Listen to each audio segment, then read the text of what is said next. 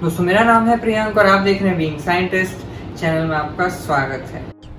दोस्तों, पिछली वीडियो में मैंने आपको बताया था कि अगर आप करियर को लेकर कंफ्यूज हैं तो किस तरह से आप अपना फ़ील्ड ऑफ़ इंटरेस्ट निकाल सकते हैं और उसको आइडेंटिफाई करके आप उस डायरेक्शन में काम करने का सोच सकते हैं। लेकिन केवल आपको अपना फ़ील्ड ऑफ़ इंटरेस्ट पता होने से, केवल आपको अपना पैशन पता होने से कोई सक्सेस की गारंटी नहीं होती।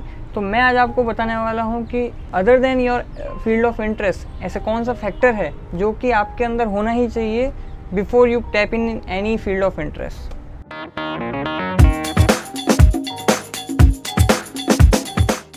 so the second thing I want talk about after the interest is the right attitude देखो, आप बनना तो बहुत कुछ चाहते हो। आपने समझ भी लिया है कि ये आपकी कॉलिंग है, ये आपका पैशन है।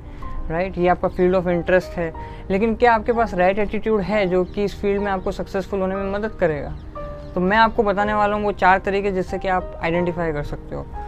So the number one thing is कि आपका क्या एटीट्यूड ऐसा है कि it's a kind of go getter attitude कि आप कुछ भी दो, आप उसे कर दोगे। मतलब you don't believe in impossible things you always look up to them कि यार मैं कुछ भी पॉसिबल कर सकता हूँ। हो सकता है कि आज की तारीख में जो प्रॉब्लम्स हैं, वो आपको चैलेंजेस लग रहे हों, या वो आपको लग रहा हो कि हाँ ये थोड़ा सा प्रॉब्लम आ रही है मेरी लाइफ में। लेकिन आपका एटीट्यूड कुछ ऐसा है कि चाहे कितनी ही प्रॉब्लम आ जाए, मैं सारी प्रॉब्लम को हटा दूँगा, मैं सब कुछ सॉल्व कर सकता हूँ। यानी कि आपका सॉल्यूशन ओरिएंटेड माइंडसेट है क्या आप उन प्रॉब्लम्स में ही उलझ के रह जाते हो, या फिर आप उन प्रॉब्लम्स से ओवरकम करने की कैपेबिलिटी रखते हो। तो ये आपको अपने आप से चेक करना चाहिए। That leads me to second point कि आप उन प्रॉब्लम से ओवरकम कैसे करोगे? आपको ओवरकम करने के लिए सिंपल सी चीज़ है कि आपको learn and listening learning and listening जो एटीट्यूड है, वो भी आपका होना चाहिए। क्योंकि वो प्रॉब्लम हो सकता है आपके फ़ील्ड में पहले और भी कुछ लोगों ने, लोगों से आई हो, लोगों को भी आई हो और उन्होंने कैसे ओवरकम किया। तो उनसे आपको सीखना होगा। तो क्या वो आप उनको सुन सकते हो? आप कैसे उन लोगों को देखोगे, सीखोगे, समझोगे?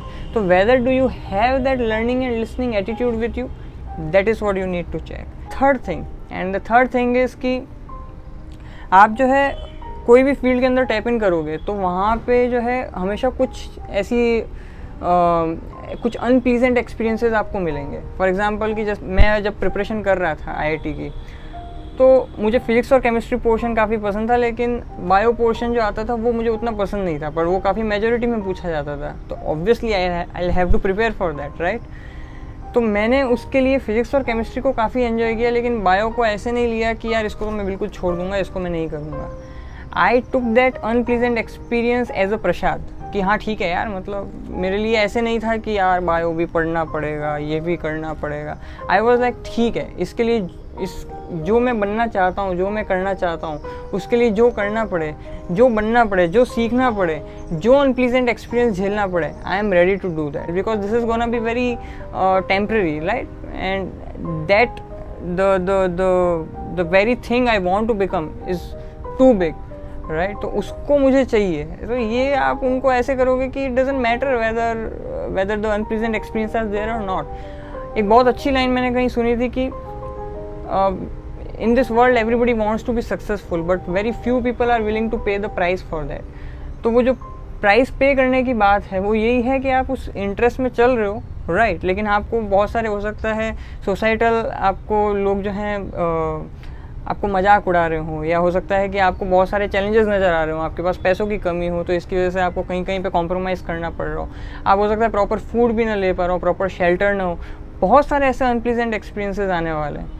तो क्या आप उन अनप्लीजेंट एक्सपीरियंस की वजह से रुकने तो नहीं वाले हो? या आपका है कि नहीं, जो भी मिले वो भाई प्रसाद समझ के उसको आगे बढ़ जाएँगे। And the fourth and the last thing is और जो बहुत लोगों को मारती है that is excuses right guys we always have some excuses हमारे पास हमेशा माइंड हमारा इतना पावरफुल है कि जब भी हम कहीं फेल होते हैं, जब भी हमें कुछ नहीं मिल रहा होता है तो we have somebody to blame कि यार, मैं इसकी वजह से जो है, मैं नहीं कर पा रहा हूँ, या ये नहीं हो पा रहा है। मेरा आपसे सवाल है कि whether your focus is on what you have और whether you always think of what you don't have तो make sure you don't have any excuses you accept the things कि हाँ मेरे पास नहीं है तो नहीं है. So what right like life में आगे बढ़ते हैं मतलब नहीं है तो नहीं है. सो सिंपल तो आपका एक्सक्यूजेज वाला माइंडसेट नहीं होना चाहिए. तो ये तो मैं, ये तो मैं आपको इन जनरल आपको मैं सारी बातें बता चुका हूँ। लेकिन मैं आपको ये बताना चाह रहा हूँ कि जो जर्नी है, जो कि, जो भी आपको अचीव करना है, जो भी आपको बनना है, वो जर्नी काफ़ी बड़ी होने वाली है। तो क्या आप उस जर्नी को एंजॉय करने को रेडी हो? क्या आप उस जर्नी में whether you are happy with that क्या आप उस जर्नी में ऐसा तो नहीं अनप्लीजेंट एक्सपीरियंसेस मिलेंगे तो आप कह दोगे कि, अब तो मैं आगे नहीं बढ़ सकता। या फिर दूसरा उल्टा भी हो सकता है कि आपको छोटे छोटे कहीं प्लीजेंट एक्सपीरियंसेस मिले और आप वहीं पे उलझ के रह गए कि अरे वाह मतलब यही बहुत अच्छा है। तो मतलब फॉर एग्जांपल आपको आईएएस की प्रिपरेशन करनी थी और आपको मान लो बैंक पीओ का एग्ज़ाम निकल गया एंड यू आर लाइक कि हाँ मतलब इतना ही काफ़ी है ना मेरे लिए तो। तो क्या आपका एटीट्यूड ऐसा है? तो आपको देखना होगा कि आप अनप्लीजेंट एक्सपीरियंसेस को एक्सेप्ट कर सकते हो या नहीं। और जो प्लीजेंट एक्सपीरियंस है, जो शॉर्ट टर्म प्लेजेंट एक्सपीरियंस मिलेंगे, उनमें कहीं अटक के तो नहीं रह जाओगे। ये आपको अपने आप से पूछने की ज़रूरत है। इसके अलावा और भी एक फैक्टर है लास्ट फैक्टर है, जिसके बारे में मैंने अभी तक बात नहीं की है और वो मैं नेक्स्ट वीडियो के अंदर बात कर रहा हूँ आज के लिए इतना ही, फिर आपसे मुलाकात होगी। जय विज्ञान।